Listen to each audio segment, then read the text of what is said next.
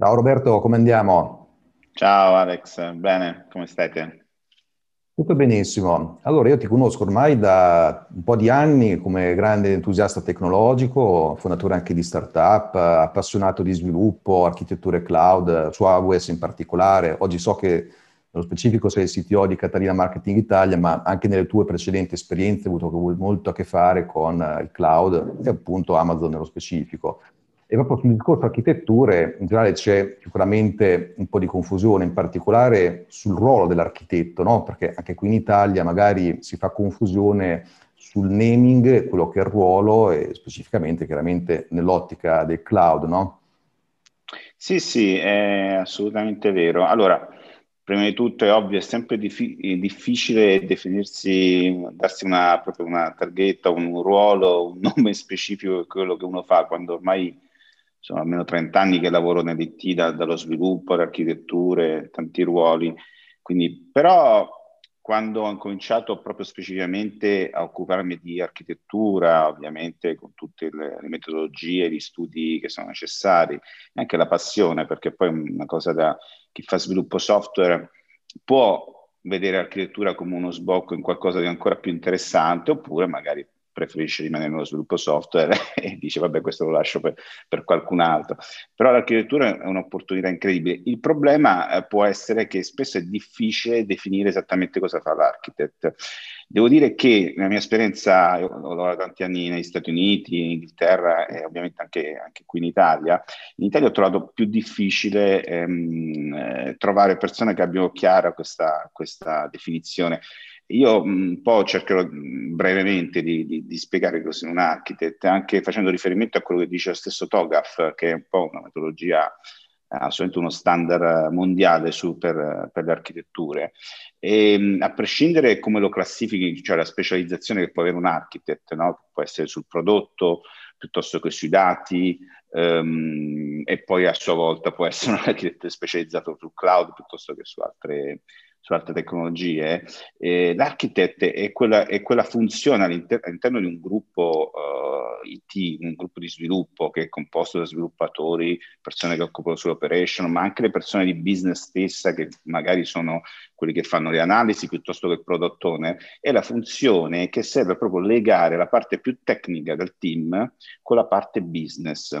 Quindi l'architect che deve necessariamente, questo lo sottolineo, ehm, che è molto importante avere un background in sviluppo software anche, eh, anche mh, mm, abbastanza esteso. C'era un, un mio, una persona con cui ho lavorato tanti anni, che veramente questo mestiere di architect lo faceva da, da tantissimo, che mi ha detto io non, non, tengo in considerazione nessuno che abbia meno di dieci anni di esperienza nello sviluppo software, almeno, prima di considerarlo un potenziale architetto. Cioè questo lui faceva proprio così, questa regola, no? diceva almeno dieci anni. Eh, meno di dieci anni non lo considero proprio un architect, diciamo qualcuno che si sta avvicinando, ma non, non lo prendo neanche in considerazione. Perché? Perché se tu devi essere il legame tra quelle che sono le esigenze della tua azienda, il business, e il, il team di sviluppo stesso, che sono le parti forse più tecniche, quelle che tutti i giorni lavorano direttamente sul codice, e, e, fa, e fanno, oppure fanno i test, dipende dalle funzioni ovviamente che, che è all'interno del team, devi riuscire a capire bene entrambi e devi riuscire a fare il famoso bridge, il famoso ponte, che è uno degli elementi più difficili, immagino Alex, anche te avete trovato tante volte questa, questo problema, di riuscire a parlare il linguaggio giusto alle diverse persone che magari tra di loro non, eh, non si capiscono perché vengono da esperienze differenti. Quindi l'architect quando parla con lo sviluppo capisce esattamente cosa devono fare, quali sono i loro problemi e quali sono le loro esigenze. Allo stesso tempo cerca di far capire eh, quali sono le esigenze di business. No? Quindi non è un business analyst, che uno potrebbe pensare, vabbè, ma allora sei uno che fa mh, gestione dei requisiti. No, eh, in realtà è, è, quello che in un certo senso fa da supervisione e, e, e quindi eh, ti garantisce che il, quello che viene fatto, quello che viene sviluppato è in linea veramente con le strategie aziendali. No? Poi c'è anche la, la battuta, la, la, la, racconto perché è sempre divertente questi, questi, quando ti dicono vabbè per semplificare ti faccio l'esempio, è come se eh, utilizziamo come, come, come, riferimento l'architetto quando tu progetti una, un appartamento, no? Allora il, il, il, cosa, il, proprietario ti dice mi serve che mi metti una presa di corrente, no? Perché ci devo collegare una, una lampada, no? e eh, poi sì, sì. il famoso discorso è vai da chi esegue il lavoro, che dovrebbe essere lo sviluppatore, eh, che se glielo dice direttamente il cliente, lo sviluppatore dice perfetto, te la metto, gliela mette a 4 metri di altezza, a 2 metri di altezza da terra, no? E gli dice, tu mi hai chiesto di mettere una presa di corrente, io te l'ho messa. E, e l'architetto gli dice, no, no, no, no, la presa di corrente sì, eh, ma non a 2 metri, la devi mettere a 8 centimetri in, in, in basso a destra, perché se no non riesce veramente a sfruttarla. Vabbè, questa è la, la, classica barzelletta che, che, mi hai raccontata, però un po' ti fa capire qual è il concetto, no? Inoltre è anche un garante l'architetto in certi casi, specialmente quando tra i vari argomenti che deve affrontare affronta il tema sicurezza, il tema compliance, no? Eh, non sempre tutti i team di sviluppo sono così bravi e pronti a recepire queste eh, non functional requirements, come vengono chiamate, quindi requisiti non funzionali, ma requisiti tecnici che deve avere magari un prodotto o qualcosa che tu stai manutenendo. E lui deve un attimino supervisionare, nel senso essere sicuro che vengano coperti tutti questi, questi temi in maniera adeguata a quelle che sono le esigenze. No? Quindi a me è capitato appunto come architect di essere la prima persona coinvolta nel seguire il team, ad esempio, che eseguiva i test di sicurezza su un prodotto e di valutarne i risultati, con poi anche lo sviluppo, perché non è che si lavora a compartimenti stagni, in, specialmente in modalità agile, l'architect fa parte del team e segue tutti i giorni l'andamento del, dei vari sprint. Non è una persona che vive in un castello dorato separato che dà indicazioni, fate questo, e, sì. e, il team le esegue. Fa parte proprio del team, anzi è importante, però riesce a parlare più linguaggi. Questo come riesce a farlo? Perché evidentemente ha un background, un'esperienza che gli permette di capire bene eh, che, che, che, che, termini usare e, e di capire soprattutto il contesto in cui ti trovi. Sì, quello dell'architetto infatti è un ruolo fondamentale, come dici giustamente tu, fa da ponte anche a linguaggi di, eh, di esigenze diverse ed è proprio il guardiano dei requisiti non funzionali, che poi peraltro sono proprio quelli dove spesso si nasconde anche l'area di maggior valore anche in un prodotto che si costruisce, perché sono quelli che poi spesso fanno la differenza anche in termini di ordine di grandezza, di complessità e costi e tempi nel costruire e gestire un certo applicazione, prodotto, sistema, perché, no, esempio, proprio hai fatto l'esempio della sicurezza, ecco, molti team di sviluppo, quello della sicurezza, non lo gestiscono correttamente come ambito o lo ignorano, infatti anche questo, soprattutto poi nel cloud, è uno dei temi che non possono essere assolutamente ignorati, ma anche tutti quelli che riguardano appunto scalabilità, resilienza, eccetera, manutenibilità, affidabilità, le tante diciamo, dimensioni tra loro ortogonali di un'architettura, ecco, alla fine è proprio l'architetto che, come dici tu, non è una persona che sta nella torre d'avorio, ma deve anche, secondo me, avere assolutamente un'esperienza da sviluppatore, perché anche lì, nel momento in cui andiamo proprio ad affrontare temi che riguardano il cloud, no? quindi per dire, andando proprio nello specifico, di temi che a livello più tecnico può anche affrontare un architect, sono quelli ad esempio dell'impostazione dei corretti cloud design pattern, a livello più basso, ma a livello più alto dei paradigmi che sono quelli che poi negli ultimi anni hanno portato anche a un certo grado di rivoluzione nel settore, come ad esempio tutto il mondo serverless, nello specifico function as a service, ma non solo. Ecco, anche qui l'architetto è colui che più di tutti comprende qual è il paradigma più corretto da impiegare e lo fa capire anche a figure magari meno tecniche. Certe volte anche lo stesso CTO, che magari Uh, un team più grande non entra molto nel merito di scelte tecnologiche, però le deve comprendere che l'architetto a sua volta è un po' un braccio destro in questo senso qui. E proprio ad esempio sì, il mondo serverless no? è uno di quelli che con il cloud, poi nello specifico con Amazon, perché le Lambda ecco, si sono inventate loro, no? Penso che anche su questo hai molto da dire, credo, no? Sì, sì, eh, questo, mh, mm, fammi soltanto concludere mh, dicendo che la paura più grande del, dei team eh, quando, quando c'è la figura dell'architect è chi gli detterà quale tecnologia esattamente usare. Non è assolutamente corretta questa visione. Il, l'architect ti aiuta a scegliere al limite se hai delle scelte da fare. ok? Ma come ti aiuta? Non è che l'architect possa essere necessario, in alcuni casi lo è, ma non necessariamente può essere il super esperto di qualsiasi tecnologia c'è sul mercato. No? Tutti abbiamo i nostri limiti e il team, anzi, proprio perché il team è composto da n persone, non è una singola persona, il valore aggiunto è molto alto, quindi ci possono essere addirittura dei consigli che vengono dal team o che suggeriti dal team siano le scelte assolutamente migliori. Però l'architect non eh, contribuisce capendo ad esempio quali sono le scelte strategiche dell'azienda, perché se l'azienda decide a monte di fare delle scelte a lungo termine, la famosa roadmap, eh, roadmap tecnologica, eh, non è che il team di sviluppo può scegliere esattamente tutto quello che gli viene in mente eh, da mettere nel prodotto o in quello che sta facendo. Eh, l'architect deve supportare le scelte del team perché poi eh, siamo, abbiamo tutti un grosso valore aggiunto, gli sviluppatori, io ho un, ho un grande rispetto agli sviluppatori, sono stato sviluppatore per tanti anni ed è un mestiere fantastico. Um, però eh, lo sviluppatore deve capire che ci sono anche delle scelte strategiche che hanno impatti importanti sull'azienda, per cui non si può introdurre tutto, si fanno delle scelte e bisogna rimanere aderenti a certe scelte finché magari il CTO o chi ehm, il CEO stesso in certi casi decide magari di modificare determinate scelte che ha fatto per i prossimi anni. Allora, quello si possono sempre rivedere, eh, rivedere le proprie scelte è assolutamente una, um, un atteggiamento giusto, però non lasciare libera scelta completa, quello mh, mm, può portare anche a dei problemi gravissimi. Cioè, mh, mm, è capitato di entrare in progetti esistenti dove c'erano troppe tecnologie per fare la stessa cosa e, e, infatti veniva chiesto per favore cerchiamo di ridurre perché non riusciamo più a supportarle tutte. Cioè dobbiamo avere troppe persone competenti su troppi argomenti. Banalmente infatti. il problema più grosso, no?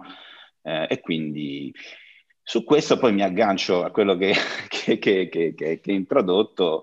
Eh, io penso che il, dio della tecnologia, secondo me, ha inventato il cloud a beneficio degli architetti. Cioè, questo sarebbe un argomento da fare un, uh, un, sondaggio, ti suggerisco Alex, se il cloud um, è un parco divertimenti più per gli sviluppatori che per gli architetti. Secondo me per gli architetti, perché eh, quando, quando, diversi anni fa uh, ho conosciuto questo mondo, in particolare quello di Amazon, ma, perché decisamente è stato il primo a introdurre certi concetti e quindi ha tratto subito l'attenzione di molti, e, e lì ho detto, ma è perfetto, cioè ho i servizi gestiti, ho, ho possibilità di cambiare dinamicamente una serie di cose, soprattutto di disegnare esattamente quello che serve senza dovermi impazzire nel cercare in alcuni casi risorse super specializzate su determinati argomenti e soprattutto il, il, il provisioning, cioè comprando hardware, eh, comprando servizi fisici che poi rimani legato e non è che poi puoi cambiare idea e non hai tante possibilità di modificarlo. Quindi poi quando vedi co- cosa puoi fare con i servizi cloud ti rendi conto che ha un impatto anche su come disegni ovviamente le architetture, no? Quindi a quel punto incominci a, a fare determinati ragionamenti che ad esempio eh, tu hai parlato di eh, architetture serverless piuttosto che potrebbero essere microservizi, ma mh, mm, parliamo di costi, che, che, che, che, è un argomento che spesso diventa un tema di discussione quando, quando si parla di, di, ad esempio, immaginiamo chi sta uh, scegliendo di adottare il cloud no? nel proprio prodotto, nella propria azienda. E, e lì si cominciano a toccare degli argomenti in cui molto spesso chi è proprietario di hardware fisico, che sia in un, un, data center piuttosto che addirittura proprio nei propri uffici, in alcuni casi non, è, non mi è successo più di una volta di vedere delle sale CED all'interno di uffici dove c'erano dei rack, no? Con, de, con, dei server installati là, per carità, anche virtualizzati. Eh? Non, non, io non faccio distinzione, puoi anche virtualizzarli, ma comunque rimane eh, un legame al fisico che a un certo punto certi temi evidentemente non ti puoi neanche permettere di affrontare. Se io ho fatto un investimento per una certa macchina, ma magari quella macchina eh, ha delle capacità superiori alle mie esigenze, io in teoria sto buttando dei soldi perché avrò pagato X, ma ne sto utilizzando magari la metà realmente, no? Eh, molti si pongono sempre il problema, no, ma a me serve più potenza. Sì, sì, quello è il caso, sicuramente è un caso ottimo, no? Cioè, sto crescendo, ho bisogno di aumentare la mia potenza di calcolo piuttosto che la mia capacità di storage, eccetera, eccetera. Ma parliamo anche di quando invece compri, no? Cioè fai oversizing, non so, e quindi eh. Praticamente tu non ti rendi conto di aver buttato i soldi, ma le spesi li hai messi a ammortizzarli nel tuo, nel tuo libro contabile, eh, ma non è stata una scelta giusta, solo che non te ne rendi conto. Quindi la possibilità di dire, ok, ma io non sono realmente sicuro di quali saranno le eh, esigenze del mio prodotto, perché poi questa è un'altra cosa assolutamente vera, è difficile calibrare in anticipo esattamente il tuo prodotto sulle, ad esempio, potenze di calcolo di storage eh, che magari ha a disposizione, perché le cose cambiano e cambiano anche molto dinamicamente. E, e, quindi riuscire a predire il futuro è sempre difficile, si può fare dei calcoli. In alcuni casi sei fortunato, hai dei volumi certi, no? Dici, ma io so che devo gestire, non lo so, 50 terabyte di dati, so che sono quelli perché, non lo so, c'è un motivo valido per cui so che quella è la quantità e mi organizzo a gestirli. Però in altri casi invece è più una cosa dinamica e quindi sì, magari rischi di spendere... Esatto, è proprio quello che, infatti tutto quello che dici è quello che porta anche alla possibilità di creare nuovi modelli di business che prima non erano possibili, da una parte, proprio perché eh, non potendo magari o prevedere oppure avendo dei picchi che eh, potrebbero starci nell'evoluzione di un prodotto, il fatto di avere il cloud come modello usando per quello che è veramente, quindi con auto-provisioning, self-service, on demand, eccetera, eccetera, ecco che allora veramente il tema dei costi diventa un elemento abilitante. Allo stesso punto introduce proprio quello che dicevi, il tema no, alla fine delle cloud financial operations, che penso cosa accade? Che nel modello vecchio qualcuno generava dei costi e qualcuno li controllava, ma perché appunto si faceva il provisioning di un pezzo di ferro, di uno storage, di connettività, e adesso è diverso, andando a consumo va introdotto chi invece li gestisce questi costi, che non è chi li controlla, e spesso però non è neanche chi li genera. Quanti topi morti si generano nelle infrastrutture cloud? Perché magari, so, un ambiente di test che viene lanciato e rimane lì, continua a consumare e quello peraltro è anche uno dei momenti in cui anche le persone che non sanno cos'è il cloud iniziano a capirlo, perché quando l'amministratore delegato arriva la fattura impazzita del, del billing mensile del cloud, ecco, adesso ho capito cos'è il cloud. è un classico esempio, infatti ho un servizio dedicato solo per questo, no? per, proprio in situazioni di eh, anche spese pazze, no? un brand dove occupiamo anche un po' di questi servizi, eh? Accelerant, dove cosa accade? Che spesso ci chiamano proprio aziende, ma anche grandi, anche multinazionali, che si ritrovano in una situazione in cui non riescono neanche a comprendere come sono arrivati a certe situazioni di costi.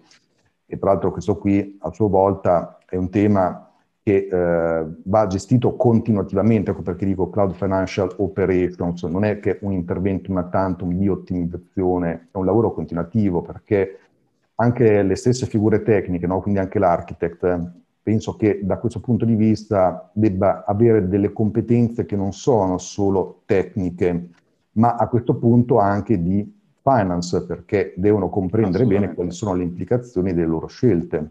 Ecco che qui poi arriviamo veramente a chiudere il cerchio, ad avere una figura completa, che è quello che a questo punto poi, a sua volta, un po' no, come mi piace dire spesso, che il CTO è un po' un unicorno digitale, no? che è difficile da trovare, da trattenere, eccetera, Devo dire che anche l'architetto non è semplice da o trovare sul mercato, far crescere un'azienda. Diciamo che molte volte le aziende è bene che si facciano consigliare su questi aspetti, perché anche qui lo vedo con un altro servizio che si chiama CloudOps, che effettivamente portare avanti anche un tema semplicemente di skill, di competenze, avere anche una persona a tempo pieno, spesso non, non si può neanche permettere in alcuni contesti, ecco che sicuramente avere anche un approccio esterno su questi temi lo vedo abbastanza importante, ecco. Un po' questo sì, che vedo su tutto il tema Cloud Financial dici, Operations. Dici assolutamente mm, molto bene, spieghi molto bene questa cosa.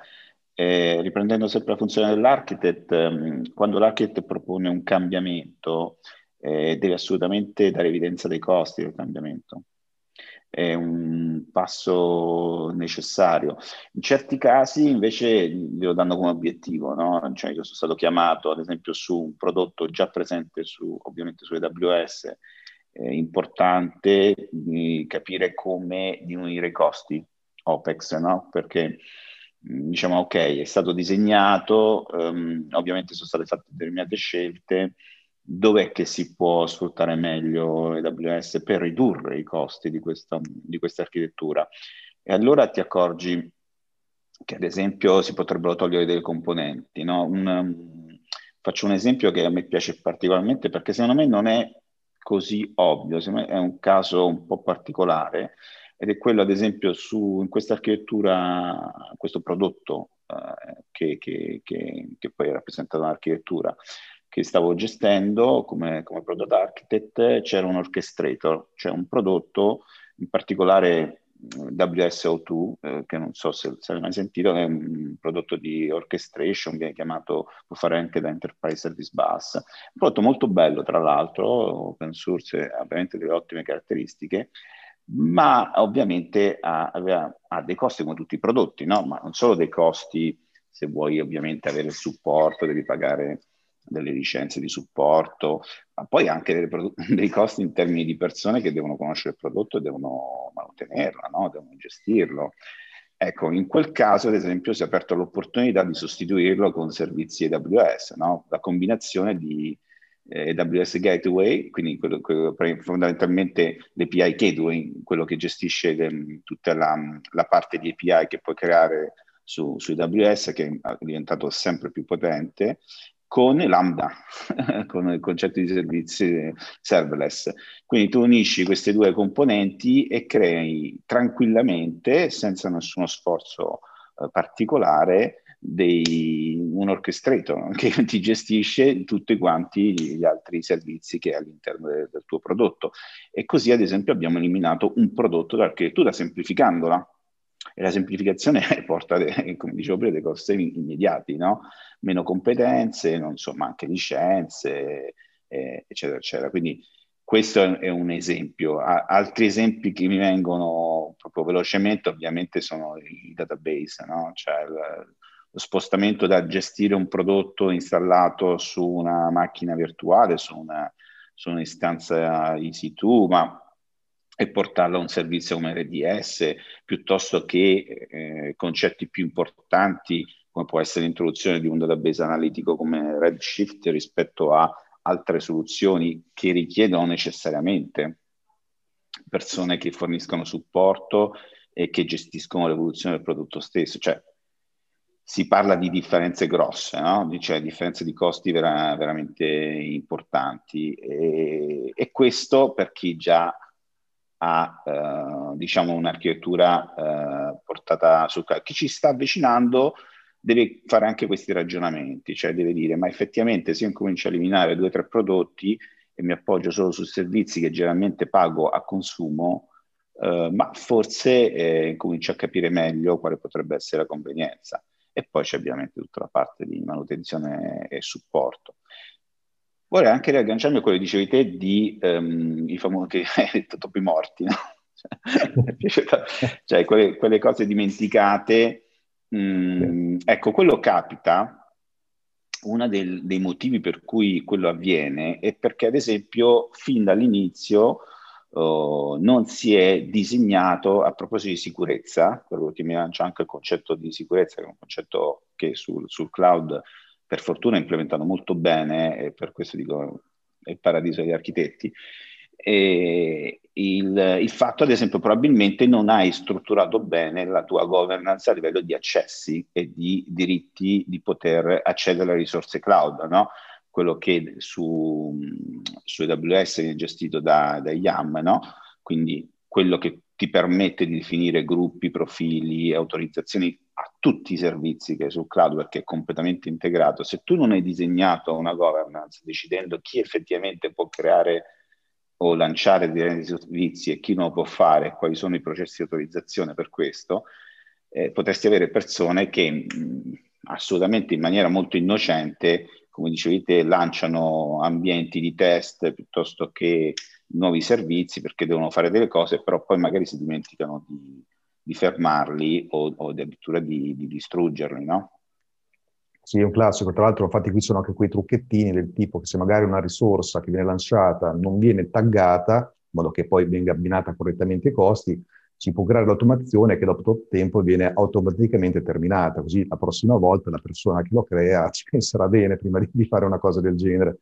No, questo è assolutamente, assolutamente. vero, peraltro, esatto, ma poi una soluzione anche a questo specifico problema qui, in parte anche quello di infrastructure as code, però facendo un piccolo passo indietro, il primo esempio che hai fatto tu mi ha fatto venire in mente che proprio è uno degli esempi eh, che fanno capire no, che il mondo serverless, in particolare quello function as a service, ha degli utilizzi proprio anche nell'ambito delle stesse cloud operations, cioè avere dell'ambito, no, che in questo caso, no, come l'esempio che assolutamente non è, è una bella genialata quella che hai detto, no? Di usare tutto quella con, con API Gateway e Lambda, no? Gateway e Lambda, ecco, sì. in quel modo praticamente una parte proprio di cloud operations viene gestita con delle funzioni che sono uno dei modi di utilizzo di FAS che spesso non sono così intuitivi, no? perché Molte volte esatto. chiaramente vengono ecco, associati giustamente ad esempio ai microservizi, IoT assolutamente, sono tutte quelle cose chiaramente che ci danno quei benefici come il time to market accelerato, no? una business agility ridotta, efficienza di costi per tutto quello che dicevi anche tu, no? che evitiamo il provisioning, usiamo e, fa- e, abbiamo anche costi a consumo. Ovviamente scalabilità e resilienza sono insite nel modello FAS, service in generale. Abbiamo semplicità operativa perché non gestiamo non dobbiamo mettere in piedi in pezzi di infrastruttura, aumenta la produttività per i team di sviluppo, però sicuramente ogni tanto si, diciamo, si dimenticano questi utilizzi del mondo serverless fast nello specifico, che peraltro a sua volta si aggancia al discorso delle architetture, perché a maggior ragione ci sono dei limiti, alcuni sono imposti proprio dalla, diciamo, dal concetto anche di runtime stesso, no? che ed è fatto per utilizzare correttamente questo tipo di impostazione, il fatto di avere applicazioni stateless, eccetera. Diciamo che qui un architetto deve sapere assolutamente che il tutto funziona nel momento in cui si disegna un'architettura event-driven e in questo caso bisogna avere quindi anche eh, l'adozione di eh, paradigmi come quelli delle applicazioni a 12 fattori, quindi anche qui di nuovo servono le skill, eccetera, eccetera. No? Quindi c'è tutto questo mondo qui che se volessi dare anche un po' un consiglio a un CTO che magari si approccia solo adesso a questo mondo qua, ecco, potrebbe partire anche con casi d'uso un po' più greenfield oppure di modernizzazione di qualche cosa già esistente per iniziare un po' a entrare in questo mondo e capire che ci sono tutte queste implicazioni. No? Anche qui con un mindset da product ownership mischiato a quello DevOps, chiaramente, perché qui dobbiamo avere mindset abbastanza trasversale, anche tra figure più operations, più sviluppo, eccetera. Anche qui di nuovo ritorno a quel concetto che hai detto tu stesso, che l'architect deve essere uno sviluppatore. Insomma, tutto questo mondo qui sicuramente ha tante implicazioni che se ben governate da un architect viene capace, ecco, può dare veramente il boost a tanti investimenti aziendali. Ecco questo insomma, tutto questo capitolo, però c'è appunto il tema anche economico social as code che dicevo prima, che un po' quei topi morti se li fa evitare se utilizzato correttamente, no? anche questo qui so che è un argomento che ti interessa molto in generale. Sì, sì, assolutamente. Il, um, tu stai parlando proprio dell'architect che in questo caso lavora con i cosiddetti DevOps, quindi con la parte più di, di, di operation, e lì ci possono fare tanti monitoraggi dinamici con notifiche, email che ad esempio ti, ti avvertono ovviamente se c'è un incremento di costi previsto Uh, quindi ti danno un alert che nonostante magari tutti i, watchdog che hai messo, come si vengono chiamati, ci può essere comunque qualcosa che non, non, si riesce a controllare o non si può controllare, però almeno lo sai che sta succedendo qualcosa, che è previsto un aumento del 20% dei costi perché sono stati fatti partire determinati servizi, almeno ti informi, magari parli col team e dici guarda a me risulta, mi è arrivato l'alert mi risulta che eh, abbiamo una previsione di aumento del 10%, vorrei capire semplicemente quello che stiamo facendo, nel senso che c'è tutto in regola, se è quello previsto non c'è problema, se è sfuggita qualcosa magari eh, ci lavoriamo sopra. Lambda, eh, se, se, anche guardi tutti gli esempi che fornisce la stessa Amazon, um, è usato tantissimo nell'Ops, eh, puoi automatizzare, personalizzare tante cose. Già ci sono molti servizi di controllo, già implementate, e questo è il bello appunto del, del, di, questi, di, questi, cloud, di questi sistemi cloud in cui è tutto altamente integrato, ma poi ulteriormente, pesantemente personalizzarli con poche linee di codice, questo è il classico codice che scrive una figura chiamata diciamo DevOps, queste, queste figure che poi dov'è che ti aiuta veramente nel famoso discorso di codificare l'infrastruttura come codice, no? Infrastructure as a code, che questa è un'altra cosa fantastica, eh, specialmente per chi viene da un background di software, di software developer, no?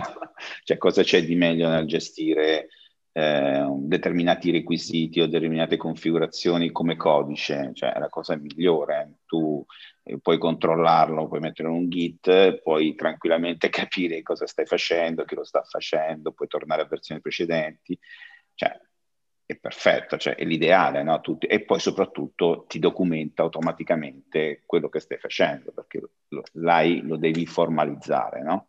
Mentre sappiamo benissimo che in una situazione non non di cloud, chiamiamola così, ehm, dovresti fare riferimento eh, a persone che da qualche parte, in qualche documento, segnalano che sarà fatta una modifica, ad esempio, no? E esatto. Io ho trovato persone molto in gamba che ogni volta viene fatta una modifica a, una, a un'architettura fisica, aggiornavano il famoso diagramma architetturale, mettevano le note, ci sono e, e esisteranno sempre, però non puoi sempre fare riferimento ai migliori. In molti casi, magari per una serie di motivi, ti, ti sfugge di mano, no? Esatto, infatti questo è uno dei problemi che hanno CTO e figure di leadership tecnologica, infatti Infrastructure as a Code è un altro sicuramente consiglio che possiamo dare a chi sta iniziando a valutare queste tecnologie, questi strumenti, sicuramente di adottarlo se vuole risolvere quel tipo di problemi. Sì, ma l'architettura, eh, uno stack tecnologico, chiamalo come vuoi, è un software, ok? Eh, visto da un altro punto di vista, ma è un software a tutti gli effetti. Cioè, quando io vado a valutare un lavoro su, una, su un'architettura, ad esempio, esistente, cioè io devo sempre far capire che quella è l'architettura di oggi. Io devo iniziare a proporre una transition architecture, qualcosa che è di transizione e poi una target, che è l'obiettivo. Ma tra, il sorgente, cioè tra la partenza e la destinazione, la transition può essere molto lunga e molto evolutiva e può anche, eh, come succede nel software, farti cambiare strada. Cioè pensavi che il target fosse quello, a un certo punto ragioni, no, no, no, abbiamo capito che è meglio quest'altro, no? Quindi c'è proprio un'evoluzione, non è qualcosa che tu fai oggi rimane ferma e forse qualcuno c'è in testa questo pensando all'hardware, no? al fisico, no? cioè se ho comprato la macchina, quanto, cioè, la posso cambiare la macchina, gli posso aggiungere qualcosa in più, ma alla fine l'hardware l'ho investito, devo cercare di riutilizzarlo al massimo, più di tanto non ho molta flessibilità. Quando invece parliamo di un sistema in cui è tutto dinamico, è tutto assolutamente virtuale e con capacità non dico infinita, ma quasi, no? perché le potenze di, che ti può dare AWS sono impressionabili, cioè, incredibili. Cioè, eh, ho visto dei casi d'uso veramente pazzeschi in questo senso, ehm, e lì allora cambia tutto, allora vuol dire che è qualcosa in evoluzione, quindi io ci lavoro, ci lavoro con, con, una cadenza anche probabilmente molto regolare, simile allo sviluppo di un, di un software, e la miglioro o la, mi faccio andare in una direzione differente perché le esigenze dell'azienda stanno cambiando. E quindi deve essere codice.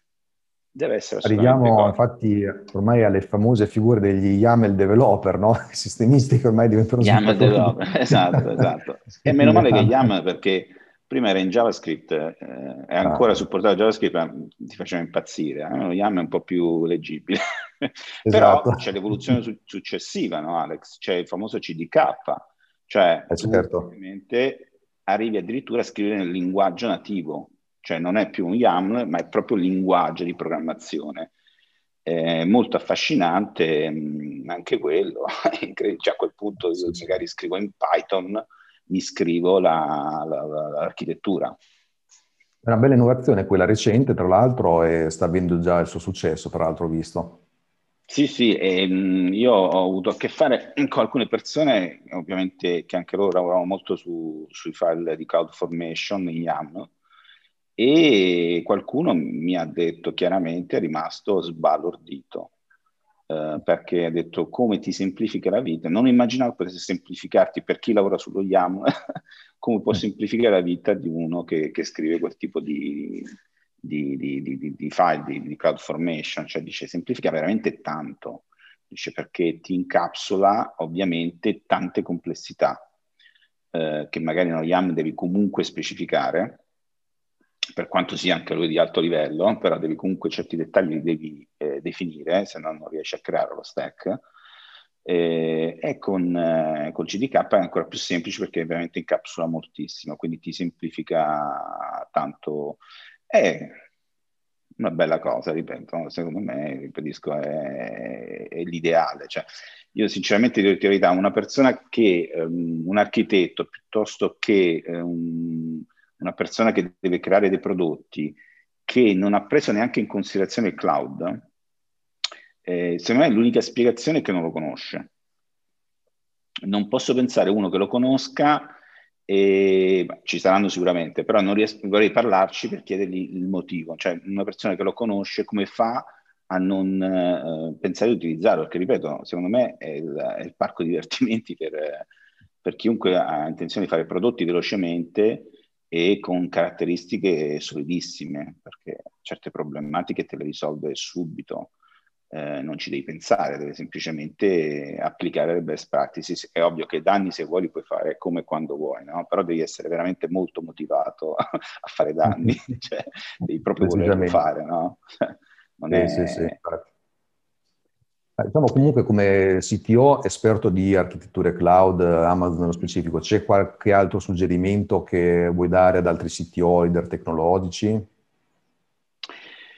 Ma a parte spero che li abbia incuriositi abbastanza eh, parlando di queste cose, dico che ehm, sì, principalmente è difficile improvvisare.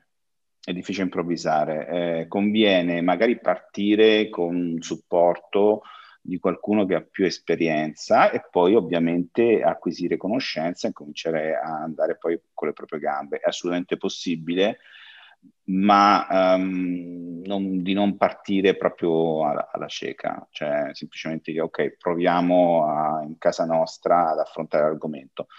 Eh, parlando con alcune piccole aziende, dove magari può essere più, in questo caso magari può essere più frequente, effettivamente basta fare una semplice conversazione generale, un po' come quella che facciamo io a te adesso, eh, per capire che già stanno commettendo gli errori di partenza, ma non se ne rendono conto. Eh, il, non è difficile usare il cloud, però devi capire eh, prima di tutto cosa hai davanti, quali sono le possibilità e soprattutto un attimo impostarlo in maniera corretta fin dall'inizio. No? Sono sem- delle regole semplici, ma conviene seguirle fin dall'inizio. Quando poi ti evolvi sarà tutto più semplice, no? eh, non dovrei tornare indietro e rifare, no? È un po' come, come dico sempre, come sviluppo software, no? Se, se tu non sai come sviluppare un'applicazione eh, e incominci a codificare senza pensarci, ci saranno buone possibilità che dovrai tornare indietro e rifare tutto, no? Infatti, magari infatti. qualche indicazione iniziale dice guarda strutturati così, organizzati con queste fasi di progetto, organizzati con questi strumenti, ti aiuta tanto, no? Inizia a partire con questo, vedrai che poi mano a mano che acquisisci conoscenza potrai arricchirlo, no? Con cose aggiuntive, quindi non partire da, da soli, questo lo sconsiglio assolutamente. C'è qualche libro o risorsa che consigli da studiare o seguire su questi temi? Guarda, più che libri, io consiglio di, di, seguire magari qualche video un po' più multimediale. guardo tanti video su, su, YouTube, mi rilassano molto. Diciamo, quando, poi quando ho tempo magari si, si legge anche qualche libro, però eh, anche guardarsi un video per me è molto rilassante. Io mh, consiglierei, allora, per chi è appassionato anche di, di containerizzazione, quindi containers e architettura microservizi, c'è questo c'è questo canale YouTube molto, molto carino che parla veramente di cose molto innovative e interessanti che si chiama Containers from the Couch. Eh, poi magari metterai link eh, sotto questa, questa, questa, chiacchierata che stiamo facendo. E, e, lì proprio sono molto bravi e, e soprattutto ehm, fanno anche degli esempi pratici, nel senso che fanno anche delle demo proprio hands-on, no? quindi ti fanno vedere in quel momento che fanno quella determinata cosa e ti spiegano, quindi non solo te la spiegano ma ti fanno anche vedere alcune cose. E sono due, di solito sono due esperti fissi e poi ce ne sono altri invitati che parlano di determinati argomenti molto legati al mondo dei microservizi containers e sono generalmente, cioè solo sono esperti AWS, quindi c'è comunque una, una, correlazione con AWS molto spesso. Poi un altro canale è AWS Online, Online Tech Talks, eh, lì magari trovi delle, degli esempi di idee, architetture o, o, servizi utilizzati in un certo modo. E secondo me è, è, ricco veramente di tanti, ce ne sono tanti di video.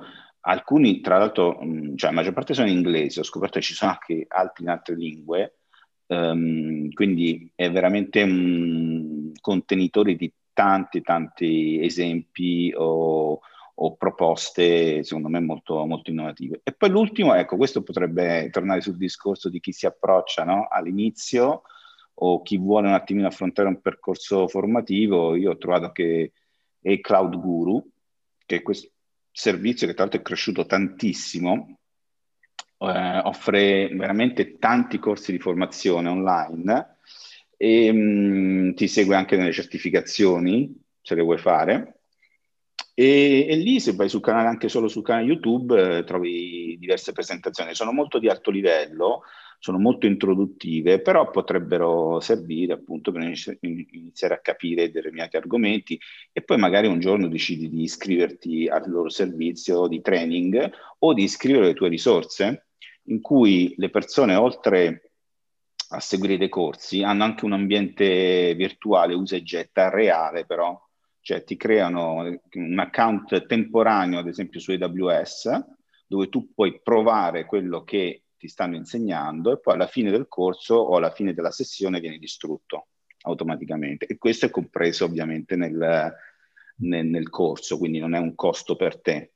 E tu paghi un servizio di abbonamento e, e ti danno quello. Secondo me è simpatico per pensare del training all'interno dell'azienda persone motivate che vogliono farlo a, a, nel loro tempo, diciamo, quindi, perché ovviamente l'interazione è tra la persona e il video, non che, non è che c'è un istruttore reale dietro a questo.